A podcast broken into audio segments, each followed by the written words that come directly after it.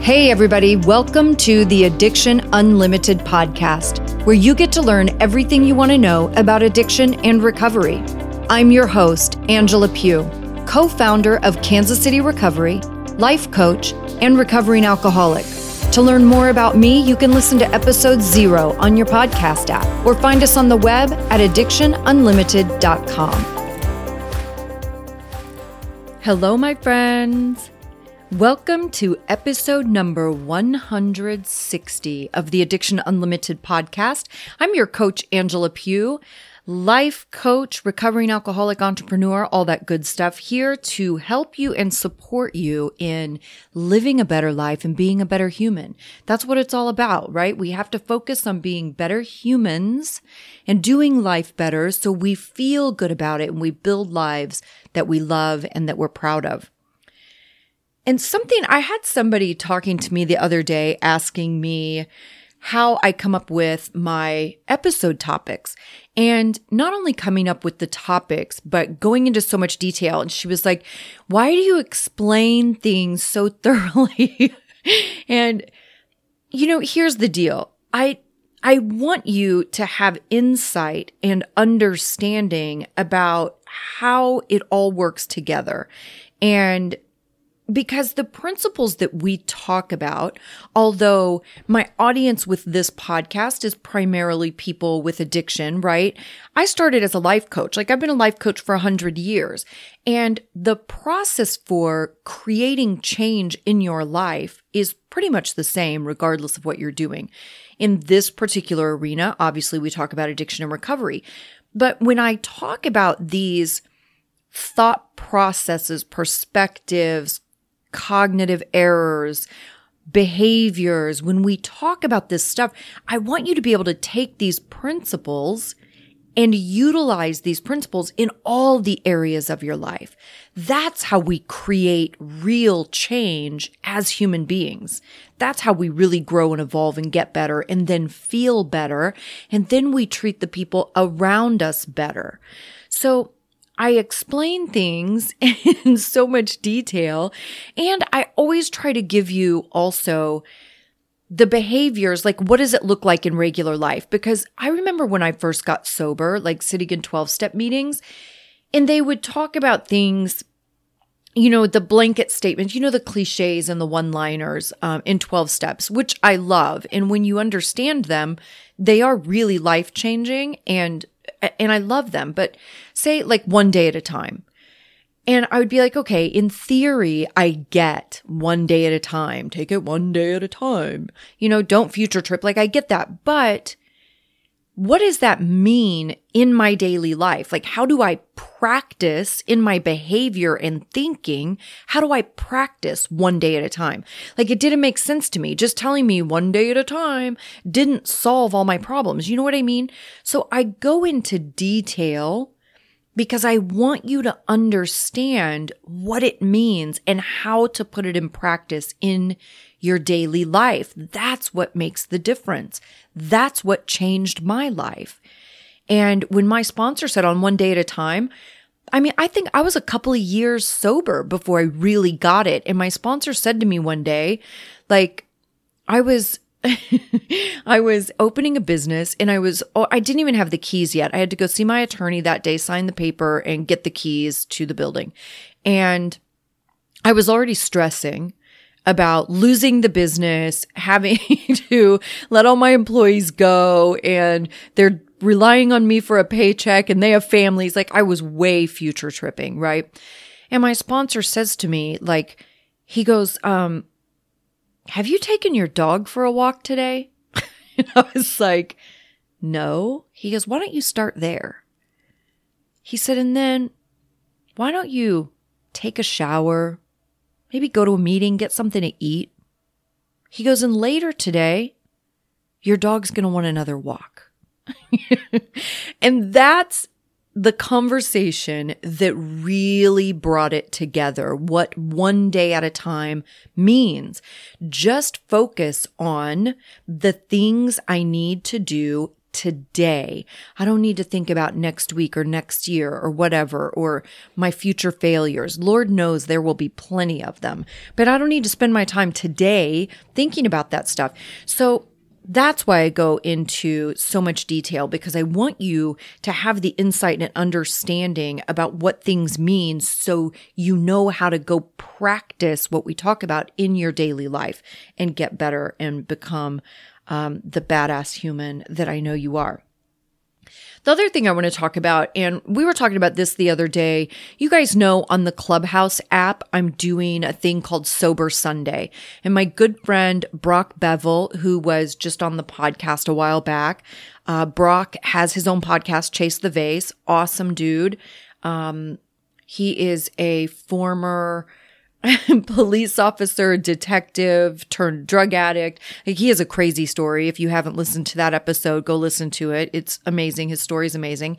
And he's awesome. So he is my co-pilot on the Clubhouse app. And we do this Sober Sunday. And we're just having really good conversation and just supporting and loving each other, right? That's it. It's just a place for recovery people. We talk about recovery stuff. It's that simple.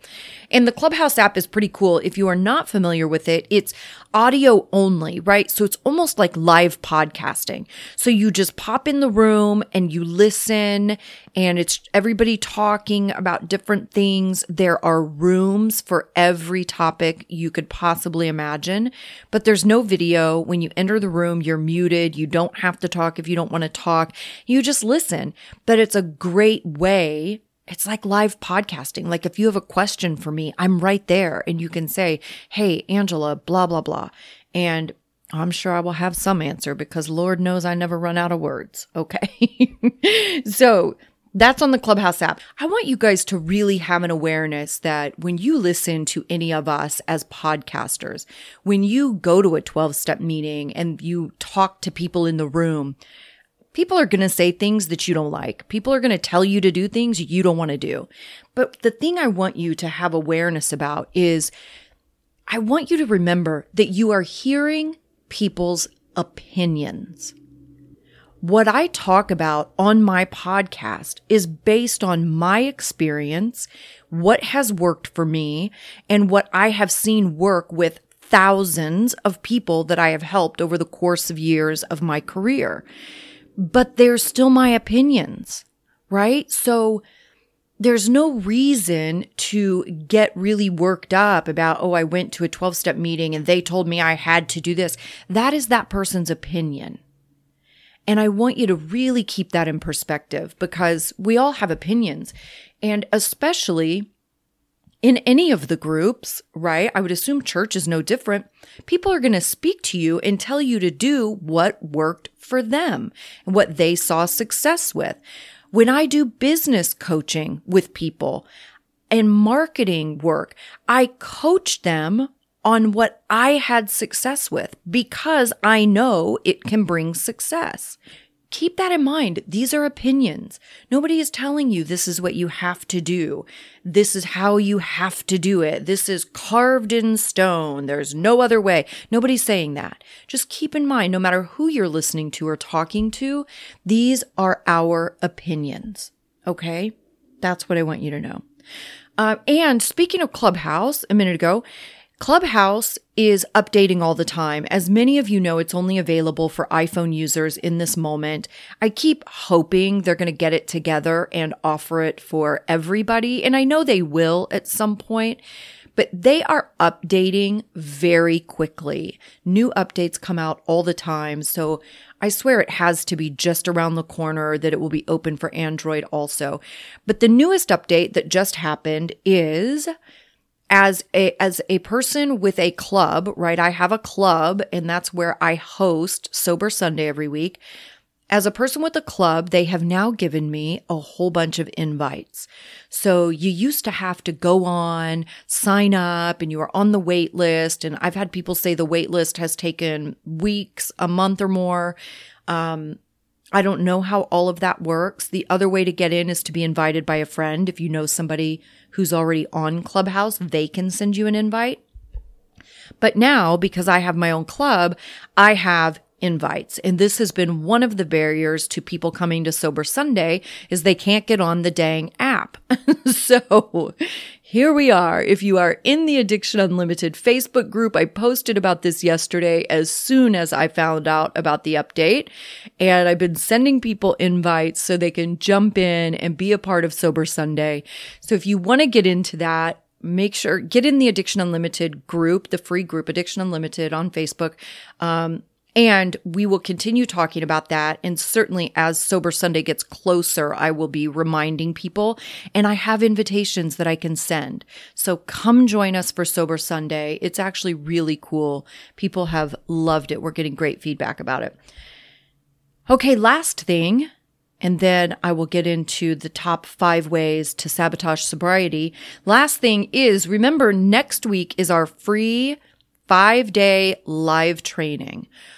I'm going to be live in the Addiction Unlimited Facebook group Monday through Friday next week, training, teaching, answering questions, all that good stuff. So again, another reason you want to jump in the Addiction Unlimited Facebook group, because that live training starts next week, Monday through Friday. And uh, we're going to have some special offers along with that too, uh, for the membership, for people that want to join the membership, because it hasn't been open for enrollment in a long time. So we're going to do all kinds of stuff and giveaways and all kinds of cool stuff. So get in the Addiction Unlimited Facebook group. That's where all the magic happens. that's or that's who knows about the magic first. I should say that. It all happens first in the Addiction Unlimited Facebook group. And I will link to that in the show notes. Okay. Are you ready to jump into this topic? The top five ways to sabotage sobriety. Oh, you're going to love these.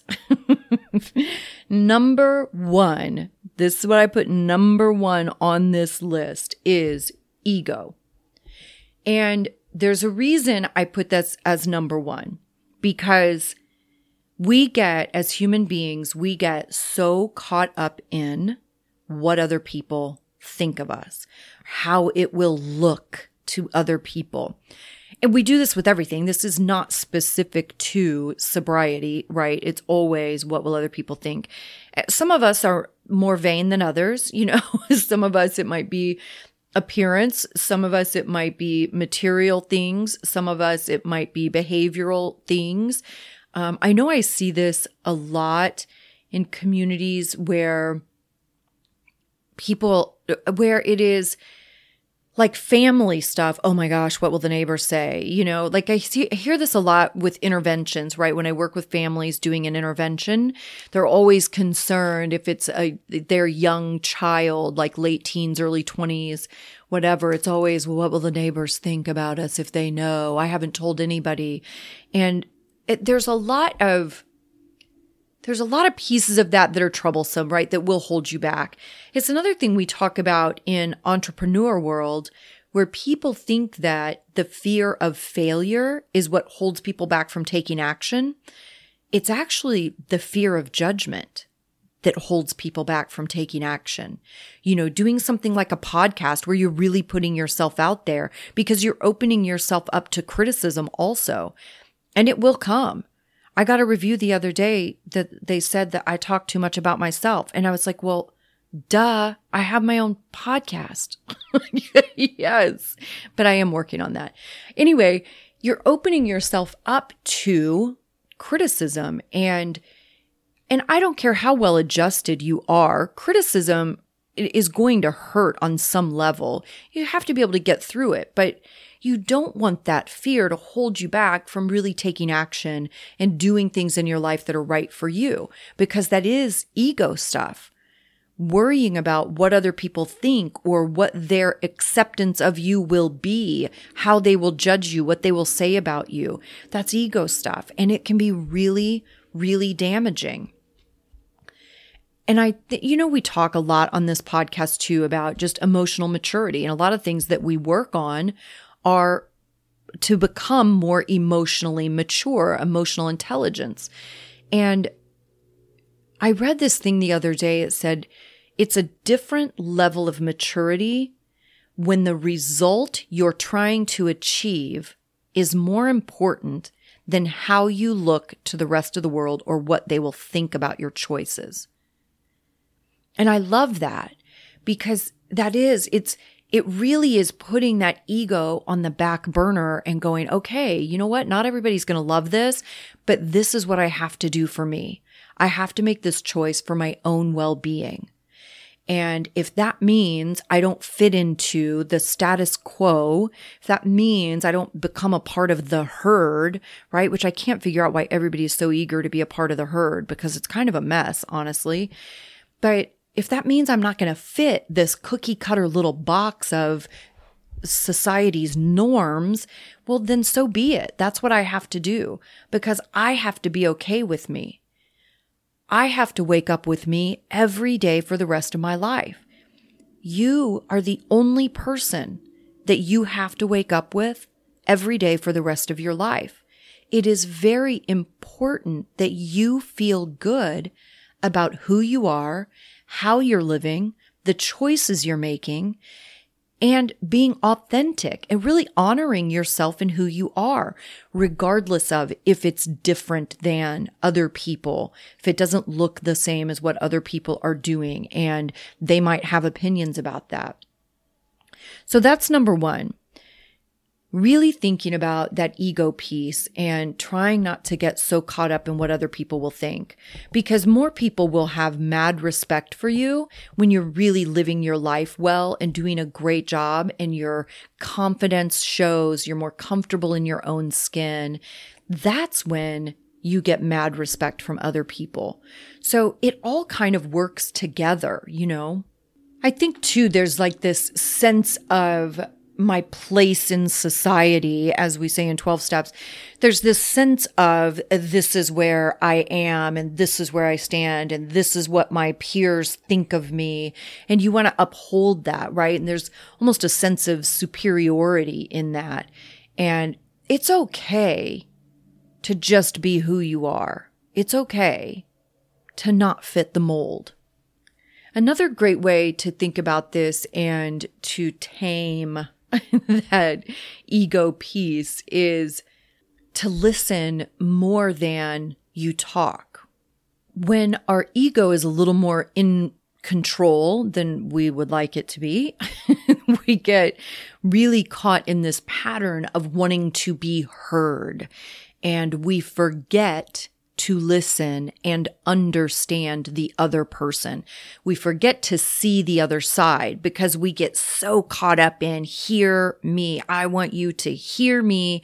And it becomes more about being right and trying to like break down the other person into submission to just agree with you so your ego can feel like you won, you know, and that's not who we want to be, right? Listen more than talk.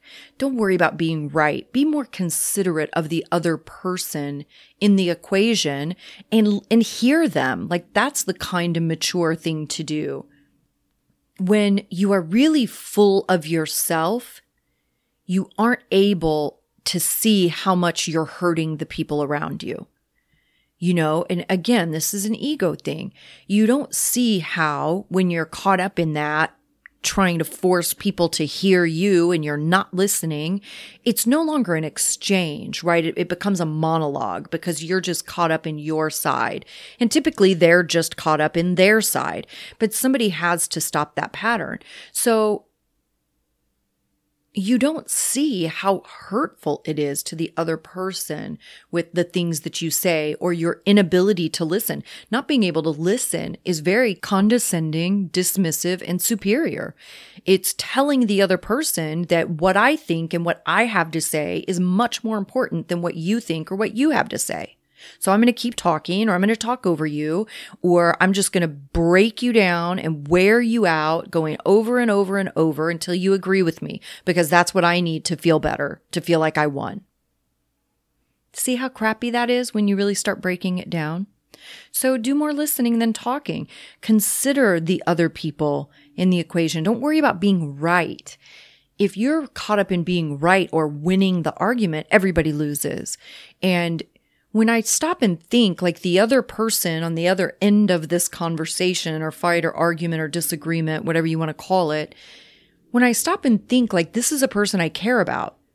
well, then I can get myself in check and be like, oh, damn, I care about this person. Of course I want to listen. Let me shut up. Of course I want to listen to them. I want them to feel better. I want to help them feel better in this situation. And I want to understand where they're coming from because there's probably some truth in it, you know? And that's another piece of it. Swallow your pride. Like, take some criticism, you guys. We're not perfect. If somebody you love or care about or is close to you is giving you some feedback, even if they don't do it in a great way, pay attention to that because there's probably some truth in it. And that's feedback. That's a really great place to go, oh, crap, I probably need to work on that. Let me figure that out. Let me Google how to be better about that. Number two, being secretive. You know how I feel about this. I did a whole episode about it, episode one twenty-eight. Are you being private about your recovery or being secretive? There's a huge, huge difference in being private about your details and being secretive about your details. Those are very different things. When you are being secretive, when you are intentionally hiding something, it's because you don't feel good about it. It's because you feel some guilt or shame around that thing, so you don't want people to know. You don't want people to find out. You don't want them to know who you really are. That's secretive. That does not serve you. Secrets make you sick.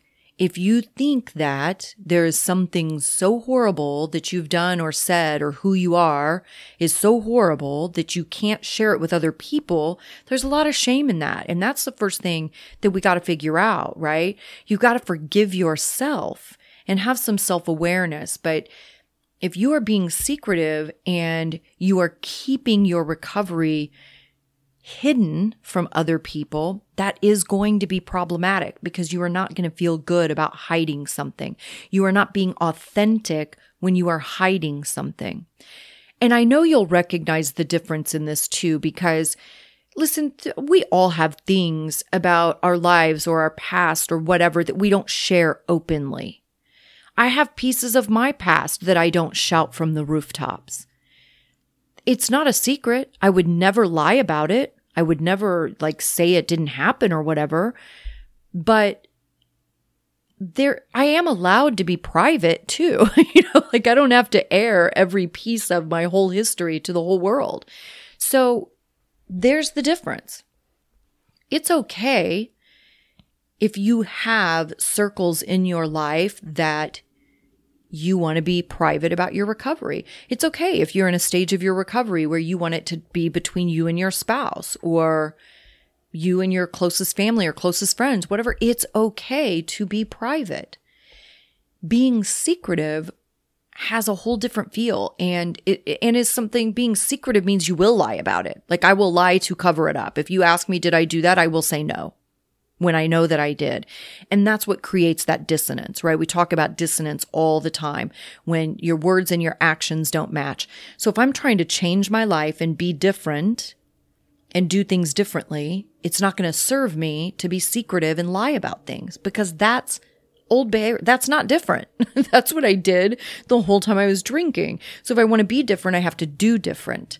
So I don't want to be secretive. It's okay to be private. You don't have to tell everybody everything. It's okay to protect your details. But it's not so great if you feel shameful about them and you want to hide it from people because you feel like if they know the truth about you, they won't like you anymore. They won't love you anymore. They'll leave you. That's the piece to work on, right? And being secretive. And secretive plays into that ego piece, right? Like we just talked about in number one, the ego, because you're so worried about what other people will think. But I'm telling you, it is so freeing when you let those things go, when you have some understanding that you did the best you could in the moment. And when I did the best I could in the moment, it wasn't very good for a long time. But that's all I had. I did the best I could with what I knew and with what the emotional maturity that I was working with at that time, which granted was probably that of about a five-year-old, but I did the best I could. And working through a lot of that stuff is how I got to a place of self-forgiveness. So I didn't have shame around a lot of the choices that I made. I was a different person. I was not always somebody that I was proud of. but I don't want secretive behavior and my ego to block me from stepping into my true self and who I am today and sharing myself with others. I hope that makes sense. Okay, next, lack of planning. Piss poor planning makes for piss poor results, right? This is nothing new. We have heard this in some form our whole lives. You have to plan. You have to plan ahead, know what's coming, know what triggers are going to happen, know what's going to be difficult. Just like in school, right? When you take a test, you have to study first. That's planning. When you have homework to do, you have to plan the time. And when are you going to do it? When is it going to fit best into your schedule? That's planning. And I want you to think about this too. In our drinking lives, we were incredible planners. Like I promise you, there were very few occasions I ever ran out of booze because I planned. When I was at the bar and they said last call, my brain immediately shifted into, okay, what are we doing when the bar closes? Do I have alcohol? Are people coming to my house? Do I need to leave early and go to the liquor store? That's planning. We did a great job of planning when we were drinking. So why all of a sudden do we not want to plan when we're in recovery, when we're getting sober? You have to know what can create a failure for you. And don't think of failure. I don't think of failure in a negative way, and I don't want you to either. Failure is feedback. If I screw something up, that's feedback. That's an opportunity for me to go, oh, okay, that didn't work. How could I have done that differently? How could I do that better next time? Did I not pay attention to something? Did I act too hastily? Was I not listening? Did I not do enough research? Like, it's just feedback. Failure is not the end of the world. It's not embarrassing. It doesn't mean there's something wrong with you. It's just whatever you were doing didn't work. That's okay. We got to figure out how to do it better so it'll work next time. But you have to know what situations or people or things or places can cause failure, and you have to plan around them. If you want to avoid failure, relapse, you have to understand what causes it and plan around it.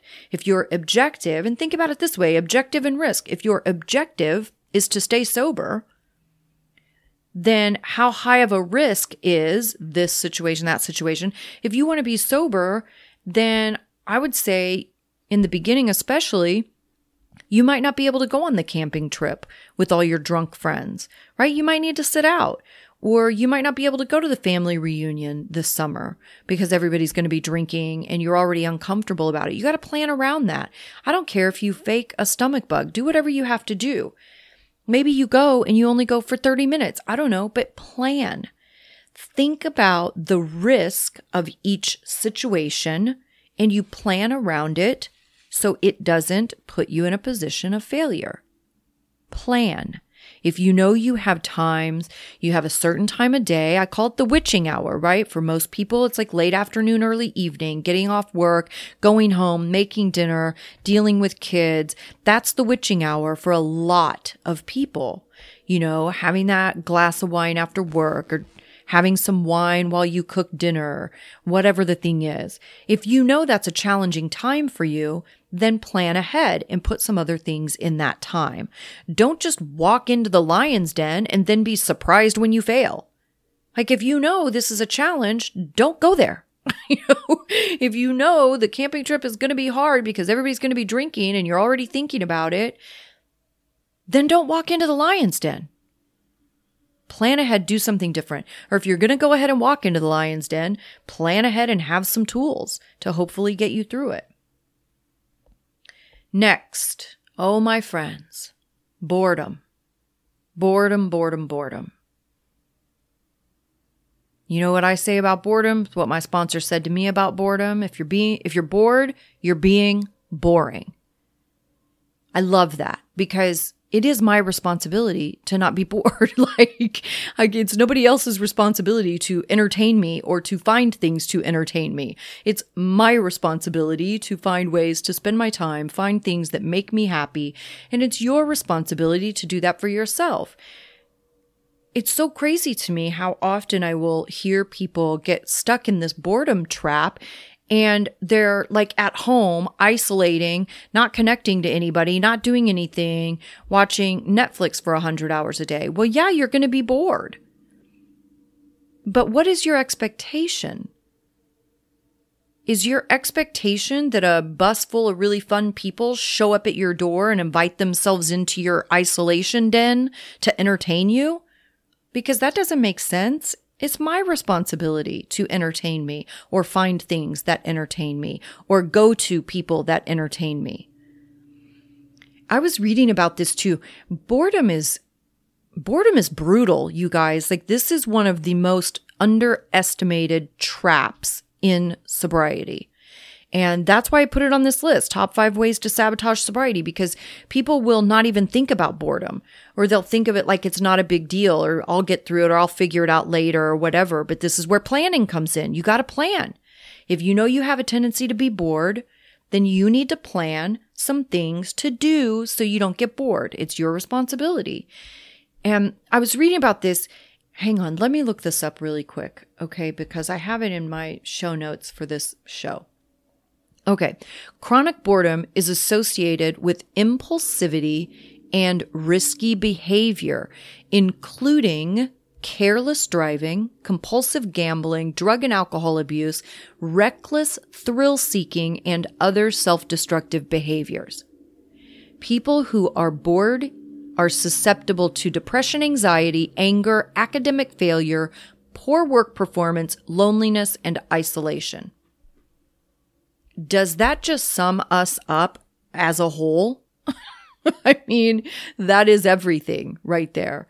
Now, I did not know this was actually a clinical issue. I thought it was just a um, sober people get bored easy issue. But apparently this is a real issue in the world. So I want you to think about this. Don't let yourself get bored. Don't let yourself fall into that trap. Again, if you know on the weekends you get bored, don't walk into the lion's den unarmed, okay? Figure some things out. Figure some things out to do. Make some plans. Go have coffee with some people. Go to a movie. Go to the gym. Go for a run. Go Go to a meetup. I always tell you about meetup. Go do that. Learn something online. You know, you can go on YouTube and learn anything on the planet that you have an interest in. If you're interested in sloths, then Google it. Go on YouTube and search cute sloth videos. You'll be entertained for days. It really can be that simple. But plan ahead. Understand you have a risky situation coming. You know you get bored on the weekends, and don't walk into the lion's den unarmed. Do something, take action, and create some things so you don't sit around and get bored and isolate and then just complain about it while you're not taking any action. That's who we don't want to be. Okay, last one, doing it on your own. Another one you hear me talk about a lot. Now, again, I'm going to go back to being secretive and private. When I talk about doing it on your own, again, I don't mean that you need to shout sobriety, alcoholism, recovery, whatever from the rooftops and you've got to tell everybody in your neighborhood. And like from now on, as you introduce yourself, you go, "Hi, I'm an alcoholic." I'm not saying that. Don't be silly, okay? What I'm saying is you have to have a tribe. You have to have some people that are on your team. You have to have some people that love you and give you a sense of acceptance and safety in this decision you're making.